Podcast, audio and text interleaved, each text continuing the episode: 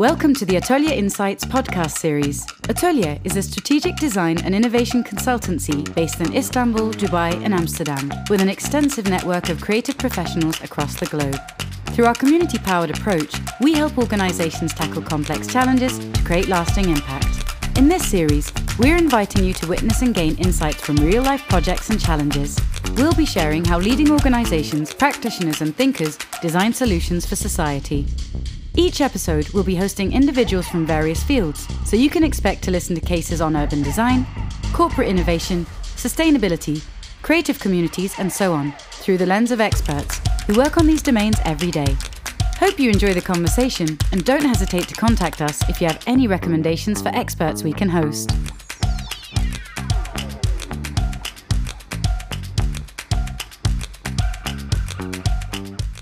Hello and welcome to the second installment of the ATÖLYE podcast, but the first one ever to have a name. So I welcome you to ATÖLYE Insights, our officially named uh, podcast. My name is Güray Oskay. I'm the director of architectural design at ATÖLYE.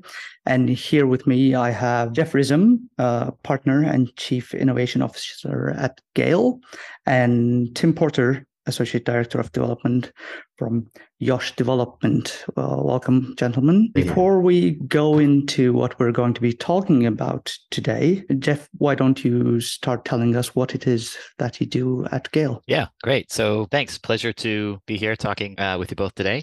Um, so I'm partner and chief innovation officer at Gehl. Gehl is a global urban design practice. And what we try to do is really focus on the lived experience from many different people's perspectives as the main driver for how we design the spaces between buildings, essentially. So our work is very much about how streets, uh, public spaces, parks, uh, all of these in between areas can be really purposefully and intentionally designed to make sure that people feel welcome, they can thrive, and ultimately have a chance to be connected to the rest of the building blocks of the city, like buildings and infrastructure, et cetera. And my role is really how we push the boundaries of that. So, you know, as chief innovation officer, which sounds like a fancy title, is about how do we use that core of focusing on the human lived experience and apply it to, as I mentioned, not only spaces between buildings, but a wide variety of environments and start to work with things like food systems and health and belonging and uh, affordability and some of the things we'll be talking about here. Right. Thank you. What about you, Tim? Yeah, thank you. Um, yeah, so I'm uh, director of design at uh, Yosh Development. We represent VVIP clients here in the UAE. Somewhat confidential nature of those projects, but um, you know, quite varied in terms of elements such as nationally significant projects as well. Uh, but my background's quite varied in the sense that I myself started more from an urban planning background um, and then developed through my career into consulting, working for a Fortune 500 company, and then moving into a development field, one more in destination development and then more into uh, the specific role that I'm in now in terms of working with uh, VVIP clients. All right, thank you. Today we're going to be talking about urban transformation challenges and we will try to keep it specific to the cities in the GCC. And to get the ball rolling, uh, I believe it's always really good to create some sort of foundation for the conversation and challenge the very definition of a term, which is a really old one, uh, how we define a city. And last night I was going through some material. Uh, I came across this book on my bookshelf and started reading on how Aristotle used to define the city. And it seemed very, very relevant to how we're going to shape the discussion today because he says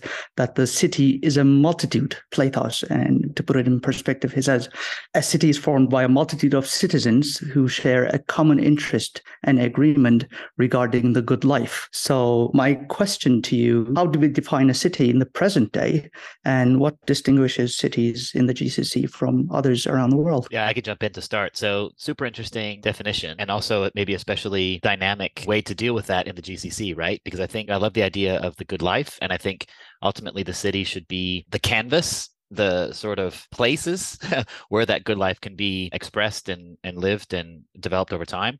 And I think both the exciting thing and the challenge with the GCC is the diversity of people, of cultures, of definitions of what the good life is, uh, being so varied across the region. So I think there's a you know a really really interesting tension between trying to define that good life and create it but then also for me i think about how to how canvas can or how how architecture and this city canvas can have enough slack in it.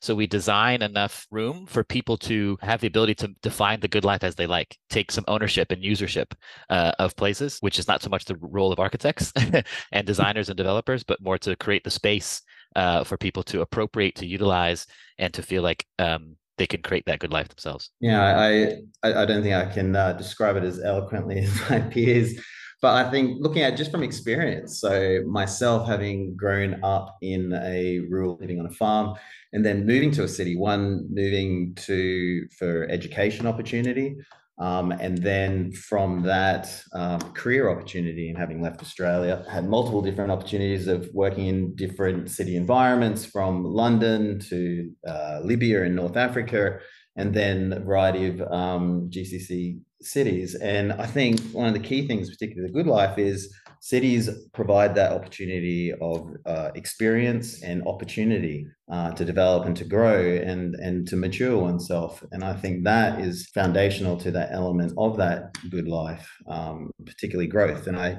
do see that opportunity particularly in uh, my career is starting out as an urban planner where more established cities that have developed such as london and new york over a long period of time um, we see the opportunity in the gcc particularly in our career and architecture, to really push those boundaries and to test those experiences and create new destinations that are quite unique to our time today and the future. Yeah. So it kind of makes sense to underline that we do not view the city as a multitude of spaces, but a multitude of life. So the community aspect is crucial to us. So it might be good to dwell on, to discuss maybe what are the building blocks of a society and how do these elements contribute to the formation of a community? Yeah. Just like these light, light questions, Skira. I like it. Uh, the- no pressure. I mean, if we want to basic building blocks of society, I'd say is, you know, places where you can have privacy and build your family life, but then also places where you can work and be educated. And then this sort of, you know, this civic space, this kind of all the stuff in between that we talked about before, to me is really a major, major building block that, to be honest, I think we sort of have lost track of in a lot of the newer developments. You know, I think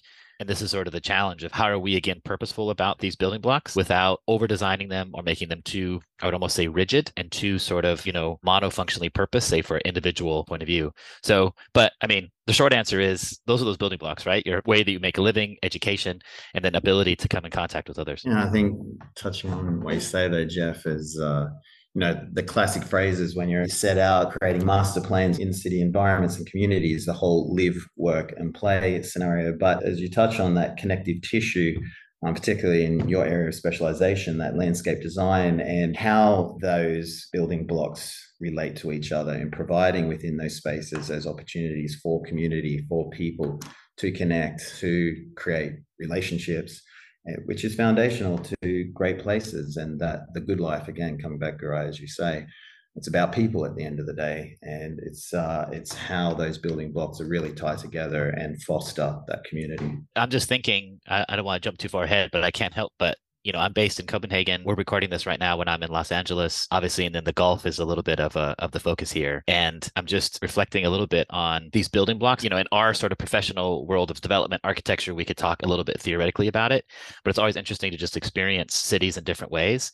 And I I notice also here in LA, for example, you know, the I wouldn't say the harshness but there is a harshness uh, to um, life here, um, also with the climate and just the distances and things being spread out that uh, remind me a little bit of uh, also you know the sort of Gulf conditions somehow. So maybe we'll circle back around to how these different environments and sort of basic things like uh, hard or soft environments things like if those building blocks are kind of sensitive and kind and responsive to you, or if they're a little bit more rigid and fixed. Might be interesting point of discussion, Güray, but uh, I'll leave it to you to kind of guide that in terms of those how the building blocks manifest themselves differently. I'm looking at my set of questions here, which are notes from our previous discussions, and one of them I think goes well here because once we establish those building blocks, I think it might be really nice to define the essential pillars of healthy environment so we can curate the city according to these. So let me phrase that in form of a question. Uh, what are the essential pillars uh, of a healthy environment uh, that can meet the needs of a diverse group of people uh, as opposed to a specific client, uh, which is the one I'm familiar with as an architect that typically is face to face with a single client. But here we have a diverse group of people, a wide community or a group of communities. How do we define those essential pillars against diversity? I mean, Jeff, we can throw a few things in there, but again, coming down to the key components that Jeff touched on, open space network is crucial, and then accessibility. You know, housing diversity is a key component in, in most cities, affordability um, opportunities for all that social capital component, um, particularly here, designing for thermal comfort, um, how you factor that in, and just, I mean, safe communities as as well and secure communities, and I think that's what makes um, the UAE quite unique, a very safe environment to live in, and what really attracts people uh, to live here. And then obviously the other components around work and those elements which support that uh, livability. Yeah, I think you know you touched on a good point there, Tim. I don't think we can downplay the issue of safety you know, this is something I've been thinking or perceive safety, right, as a fundamental building block. I have a mm-hmm. 13 year old and a 10 year old in Copenhagen. You know, they've been able to bike to sports, gymnastics, soccer, to and from school, be relatively independent, really from a very early age, you know, six, seven years old, sort of been able to bike on their own. And now my daughter, 12, 13, meeting her friends in places, my son, 9, 10, like having that freedom to go home from school by himself, get ready, go to soccer practice by himself. So I think these the building blocks of how soon, how early can you begin to explore the city on your own? And like as part as you grow up be able to have the city shape some experiences with you where you feel safe and secure where you are independent where you begin to become a citizen i think early in life right? And i think that idea of citizenship and feeling connected and feeling safe and secure is it really comes to the fore when you're thinking about young kids especially at this age but it's true all the time. And i think it's interesting in the uae i mean there's so much i think in general safety you know very low crime, very safe place. But then this idea of with can your kids still bike to and from work, uh, school or, or or work on their own? It's not quite there yet, and I think that safety as a fundamental building block might be something to really lean in on and also be a, a, little bit of a KPI. Like, hey, how do you know that these cities are really livable if you can do that, some of those things right from an early age? I think you touch on something there, particularly around biking. It depends on how you determine safety. Obviously, I think it's from a safe point of view that your kid can go out and you feel that your child is safe and they're not going to be taken or anything like that. But from a safety point of view of vehicular safety, um, that's obviously a key element here. Obviously, this uh, is a newer city when you consider in terms of the global stage, and it's been designed over you know in a short period of time around the vehicle and then you you know how you plan for that into the future particularly around master planned communities to ensure that um, you know, pedestrian safety, cycling, and whatnot are suitably factored into that, so that you can allow your children to go out in in an environment of all safety components are considered in. So that's always the challenge, of factoring in all those components. And then to balance, right? Because it should also be, you know, again, I get this idea of of citizenship, and again, now forgive me for talking a lot about this parent angle but that's the world i'm in um, that you can tell you could tell your kids all kinds of stuff, right? Like be kind, be generous, be nice, uh, all that things. But they also, I think there's something really interesting about when the environment around them, when the city also is like kind and generous and soft to them, and they see other people coexisting, they see that it's safe for other kids their age. They hear what they're allowed to do and not to do. And again, I see that contrast very much from Copenhagen to LA. I'm obviously American. You can hear from my accent. I've been living and working in Copenhagen for 20 years. Uh, we spend a lot of time in the states, and and we have really interesting conversations, you know, in my in my family about you know what my kids how we raise them, but also what they learn from their environment. And I think it's a really interesting element because you talk about building blocks of society. Well, society is the people who make it, And those little citizens, they get signals from the environment around them about how they're supposed to act and be. And that's what the city shapes. Out of interest, though, from your experience, do you feel that um, that can be designed in or it organically happens over time or it's a con- combination of both? Um, obviously, working in Copenhagen, a lot older city, versus you've you've worked in in this environment and seeing you know change in a shorter period of time. I mean, how how do you find? Sorry, Güray, I've jumped into asking. I think. Oh, this is great. Great. as, as, you know, on the flip side, as as, as a developer versus you as a, a designer, I mean, how how do you how do you find that um, happening, or is it because that's always a challenge when you come down to city and you ask the correct question earlier, Güray, between the UAE and other global cities. And I think ultimately this is a lot younger. You don't have that same period like London. I lived in London for many years and you know, just walking the streets is such an experience. I, even now, going back on holidays, I love nothing more just to experience the streets and that organic nature. And there's a romanticism in that. It's very different to a car centric city built in a shorter period of time, which it misses out on that component. So you get coming back to point, Jeff, is just how is it, particularly in newer environments, that you design that element in, and that's where you get that unique experience and safe sense of feeling. Is is it more organic, or can you achieve it immediately? Well, I think that's the real tension. You know, that's our challenge, and we know we have to build, we have to urbanize, especially in the Gulf, fast. The urbanization rate is incredible. I'm in awe every time I go to yeah. um, to the UAE just to think about how it's changed changed and developed in such a short period of time and how it's become a magnet for so mm-hmm. many people around the world seeking opportunity seeking the good life and that's amazing but it's still not livable enough like it's just mm. not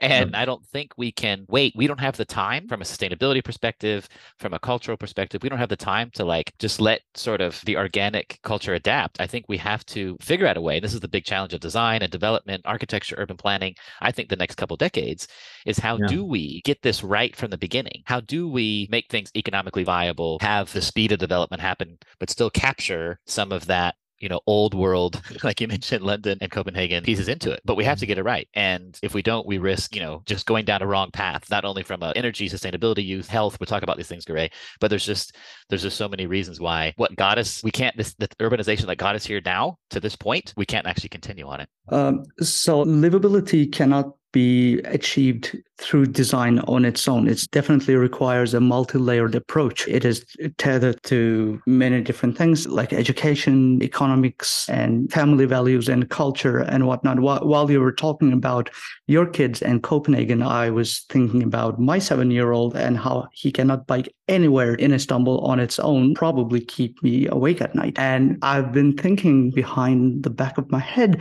uh, can that be achieved solely through design? And I don't think that's possible.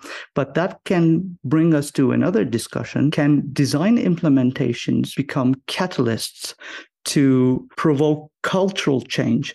Obviously, we cannot bring a whole city to another livability level just through design. But we can do design injections here and there in the city that slowly and gradually bring that quality up and use that as a catalyst. So that kind of city usage, everyday life spreads throughout the city. Do you think that's possible? I would say definitely, particularly as we see transportation, how it's changing. And like we said before, you know, transportation really influence how and technology influence how cities developed over time from horse-drawn carts to vehicles and now today autonomous vehicles and myself i spent some time studying next generation transportation mag levitation pods all these sort of things and it's very interesting and it's sort of ahead of its time but we're seeing that in change happening quickly and it adapts very well to an environment like the UAE um, and newer cities, grid formations, how you can plug that in. Why do I say that? Because around those new technologies, you create transit hubs, and around those hubs that you can concentrate livability and focus your infrastructure and your um, you know economic planning around those hubs and create destinations and connectivity. I think that creates a, a great opportunity for planning. I mean, it used to be rail. Now I think uh, you know whether it's say autonomous vehicles, flying vehicles. I mean, Dubai has a plan for 2040, a certain percentage Um, so I think it's quite exciting with the, the change in technology and transportation, what it will do to the city and focus planning around those hubs. I agree. I agree, Tim. I mean, I think there's a lot of exciting technology, but for me, the key is where do we point it, right? And I constantly think about the human scale being the missing element here, right? You, we talk about Copenhagen and London, the organic city growth. The streets are too narrow for the fire regulations today. The roads are too windy, you know, for speed requirements or whatever. And that is sort of what's driving some of that experience. So if we take that to technology now, the transportation technology you mentioned, you know, even if we use all that amazing transportation technology in the right way, if the transit hub is totally out of human scale and it's too big and it's not possible to live and build next to it, then it doesn't really matter how amazing the technology will be. But for me, I think if we set the requirement, this is the role of developers and designers and city leaders actually, is to say it has to be human scale. It has to be this tightly connected.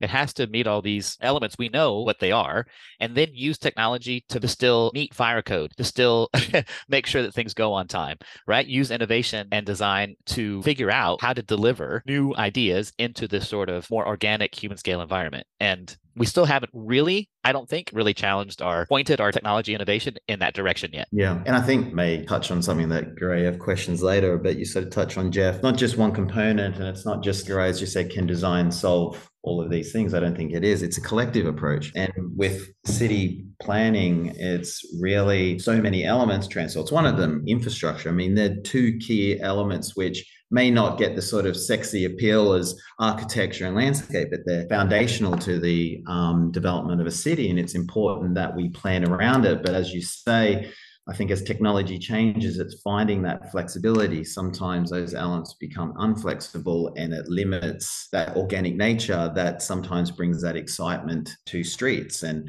how we can plan for that. And I think the only way for doing that is a collective approach, how we work closely together. Um, you know, we can always work in our own silos, but the challenge is actually as a collective developing on each other's skill set and how that we can complement each other for the benefit of individuals, whether the benefit of the architect to create the best design or for the developer to, you know, create the best places for the community they're creating um, and return on investment as well. And I think it's a win win for all parties. And I think it really does come back to that collective approach. Yeah, exactly. Would you be interested to elaborate on your personal experience on how the effort of the architects, planners, developers, and governmental entities play along? What is the experience in the GCC? How efficient is it to create the desired outcome for a livable city? And we previously discussed this too when you said return of investment. Of course, any developer is going to put in some capital is going to ask for a profit just to sustain itself economically. But a governmental entity is also after a livable city to attract high quality citizens, especially in that region. Uh, so a livable city is a return of its investment in itself. So can you elaborate on your experience on the collective effort of these actors? There's a range of different questions in there.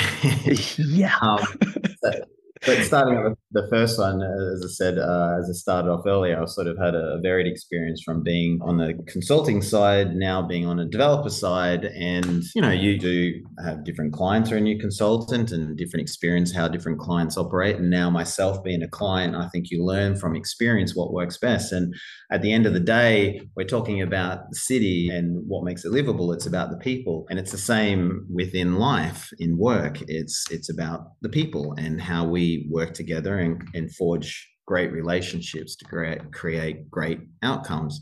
And I try my best as a, as a client, as a developer, and working with my consultants to foster uh, those environments to give everyone that opportunity to to do their best and excel and, and enjoy what they do. Because I think with everyone doing what they do best and enjoying it creates that great outcome. But ultimately, it may seem crude to say this, but fundamentally, there's we all have to work in life within certain boxes, spheres. And as a client, my role to be able to create somewhat limitations but within that also flexibilities of how to get that outcome. As I said, depending if you're a developer working, coming back to your next point, Bureau, which is you know there's different land uses within a city therefore different type of developers there are commercial developers could be solely focused on residential development which has a different return on investment versus destination developments, which have higher upfront costs but a longer return uh, payback period. But you measure it differently because it's about that tourism impact to the wider economy, which is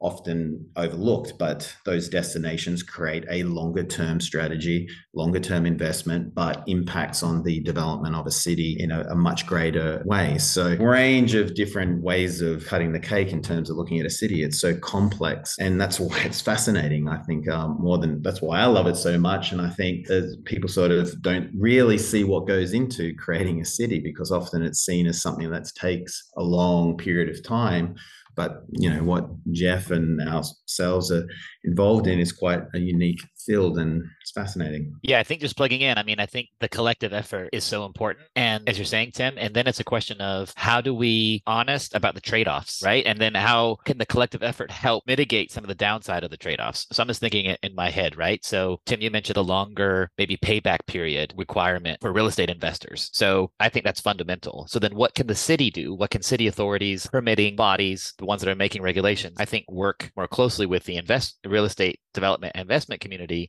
to say, okay, if we're expecting longer payback times, how can regulation, city governance help you in that? More certain permissions? Is that easier, better, more clarity on, you know, the different stakeholders, like faster permitting process, whatever it might be. Simultaneously, you know, I think you need architects and designers also saying, all right, how can they be more maybe more pragmatic or maybe uh, more solutions oriented rather than being so idealistic? I like to think about at Gehl that we're pragmatic idealists, right? We have very high standards for what we expect, but we also want to try to get things done. So all, all that I'm saying is that collective effort, absolutely. Long-term investment, I think, is a key to this.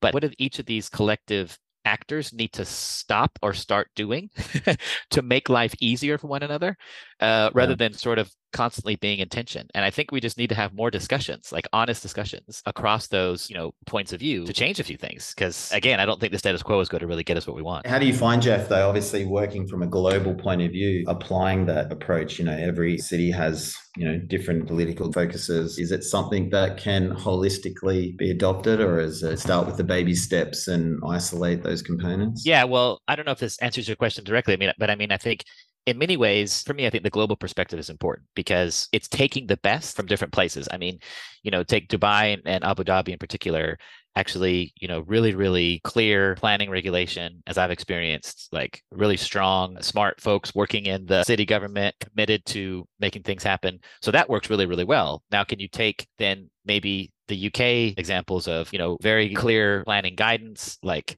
a lot of interesting, you know, written sort of planning regulation that sounds really good, but more difficult to do in practice. But can you still take some of that uh, sort of theory from the UK planning law? And I know that UAE taken some of that. Tie that together with, say, Copenhagen, very, very specific local area plans that really work on the edges of development and ensure connection between some developments in a way that they just demand more from developers. So those are just three examples where I think what I mean is that no place is doing this perfectly, but we can cherry pick. Obviously, you know, Sydney and Melbourne have done amazing things as well. Like cherry pick some of these things, make a sort of best of, and then try to adapt that best of greatest hits thing to the local context. Because obviously UAE is not Copenhagen, nor should it be, but it, it, can steal some of those best practices and vice versa. Copenhagen can learn from elements of the UAE as, as well. Yeah. It also prevents us from the pitfalls of a top-down approach on pushing design people's throats. This is the master plan and this is is how you're supposed to live in it. And when you said long term investment, I believe that also creates a great opportunity to let the city and the urban fabric evolve on its own, not only transformation by an upper hand, evolution of a city plays as important role as transformation too, I believe. Uh, so the actual urban culture forms very organically when I believe the citizens, your kids, start learning from the environment because the culture culture is now there. It is rooted in something because it had the time to develop those roots and really cling hard to the space. I have one more question here on my list, and it was to discuss different types of development projects. And I have words here like infill, intervention, uh, or expansion. Obviously, these require very different approaches. They're drastically different types of projects. But as of this weekend, I would like to change this question and ask something more controversial to you. I was in Venice, the opening of the Biennale of Architecture.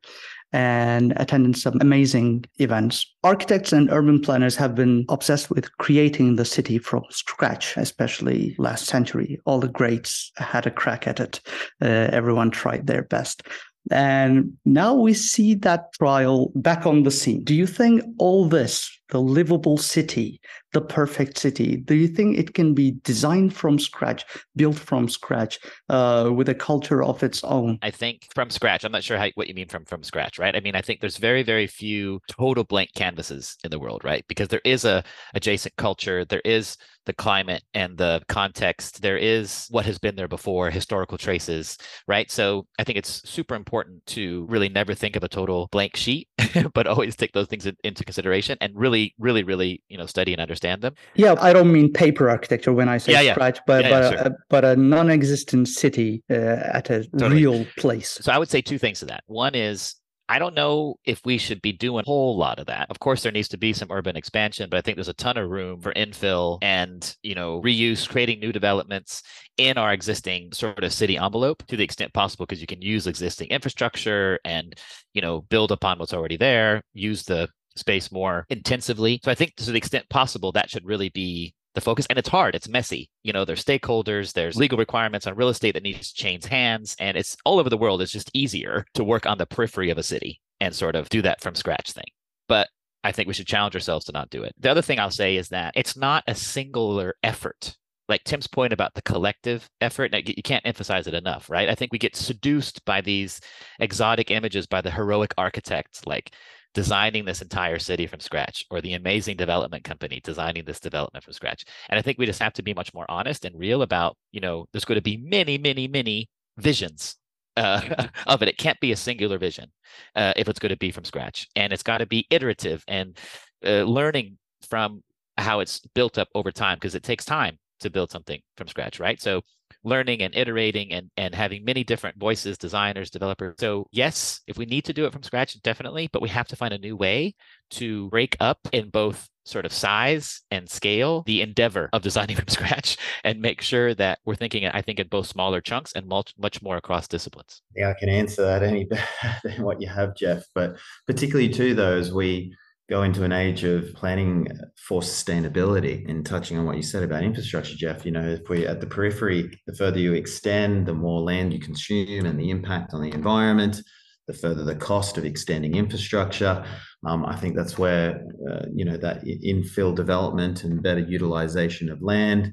Also, as technology changes, going back to the conversation around transportation and, and how we can make those elements connect better, I think that is should be more the focus. And I think, you know, going through the period that we have during COVID and isolation and then people coming out and wanting to be together. And I think that's an element of urbanization, living together and planning for that. And I think there is opportunity to better design, better plan, better connect um, as we go forward. Yeah. One last thing then on sustainability. Do you think it is time to think about adaptive reuse of buildings in the GCC, or are the cities still a little too young for that? Tim, you're the expert on that. it depends when you say adaptive reuse. I mean, obviously, you know, the the age of the buildings here certainly are in, in good condition um, majority of those. Yeah, it's it's a young city. I think it's very different compared to say a, a New York or a London uh, in terms of adaptive reuse. I don't have the direct answer for that one for you right now. Uh, Güray, what do you think? It is a very popular discussion these days and um, a very important aspect on sustainability too. I believe um, in terms of creating new green buildings, uh, transforming the old ones is something we should definitely be thinking about and working on a lot more. But again, as an architect uh, whose work is mostly focused on the region, apart from interiors, I don't see the opportunity is that big yet, uh, especially in terms of um, changing trends, changing necessities, requirements. Uh, like you said, the situation, the condition of the buildings are still good. They're still young, but I wanted to have the opportunity, the perspective of an expert um, yeah. to see I mean, if I'm missing anything. No, I mean, have a look at, I'm sure you followed it, but like Battersea Power Station in, in London, years of um, planning and, yeah. you know, transformation works. And finally, they, as I understand, they got the recipe right and recently opened. It's apparently just an incredible development. But again, looking at that and the history of that building and how it was able to transform from an industrial use to a residential and commercial use over you know that period of time and then creating that community and destination around that i mean fascinating amazing development again i think there's age and history to be around that adaptive reuse and i think certainly it will happen over time here but it is a, a much younger city um, and those sort of factors that to be taken into consideration. But I think there are, I mean, again, you guys are the expert, but it seems like there are still some, whether it be port areas or still areas that are transitioning from certain forms of industrial use that could still fall into that category that I think are still very well situated. And like Misa, Al Quoz. Yeah, exactly. Misa is one that comes to mind and maybe some others, but I think it's actually good to start developing some uh, points of view about, you know, again, I, I would look at it from like an individual city perspective. Where is there existing infrastructure investment? Are there some places along that infrastructure that maybe whether it be metro or whatever that maybe aren't dense enough or performing as well as they could uh, are there gaps there? Well, those might be places for either densification, you know, change of uses, or adaptive reuse in, in, some some mines. So I think having a strategy to it, not just sort of doing it randomly, but you know, trying to use it to fill in the gaps, get more benefit out of infrastructure, maybe invite for certain types of uh, you know building types or development types, and using adaptive reuse as a vehicle for that would be interesting. I guess it's how you're defining the adaptive reuse. I think from an architectural point of view, it often looks as a historical building that had an intent and a purpose and it has been repurposed for a different use whilst respecting um, that historical architecture. But uh, again, if it comes down to sort of an industrial area and how you may adaptively replan that for a different community whilst respecting that history and how you see those you know industrial infill areas which are fantastic again i think certainly there's that opportunity but um, it is something as time goes by, we'll see more of that happening. Thank you. Well, I think that's all the time we have. If you don't have anything else to add to the conversation, no, it's been fantastic. Appreciate the uh, the opportunity. No, thank yeah, you very just, much for joining. Yeah, thank you. And I'll just I'll, one thing I would just add is that you know, I mentioned this global perspective, and I want to make sure that it's clear that, you know, I work all over the world and I am, you know, truly inspired and in awe of the potential, what's already been done, the challenge of urban development in the Gulf region. I mean, it's like so exciting. I tell everyone, it's like, this is the place where yeah. urbanization is happening yeah. the next couple decades. I hope we get it right and this collective effort. And it's just super, super exciting and a lot of pressure to not mess it up. it, it is, right? I mean, like I came, I came here for like two months and 12 years later, I'm still here. And and again, I think in our field and and there's so many of those stories, Tim, right? Like so exactly. many people have done that. Yeah, yeah. Because particularly like you know, I mean, it's amazing in you know developed cities and whatnot, but the potential to in your career to literally do just incredible new developments um, are just you know on offer in in this region and it's it's absolutely fascinating. Well jeff tim thank you both for joining me at ATÖLYE insights our beautifully named podcast. I hope people are walking away with more questions than they came with. Uh, that's the intent of this uh, podcast to provoke some new thoughts raise some new questions and get them back hungry for more. Thank you very much. Great. Thank you so much. Thank you. Pleasure. Bye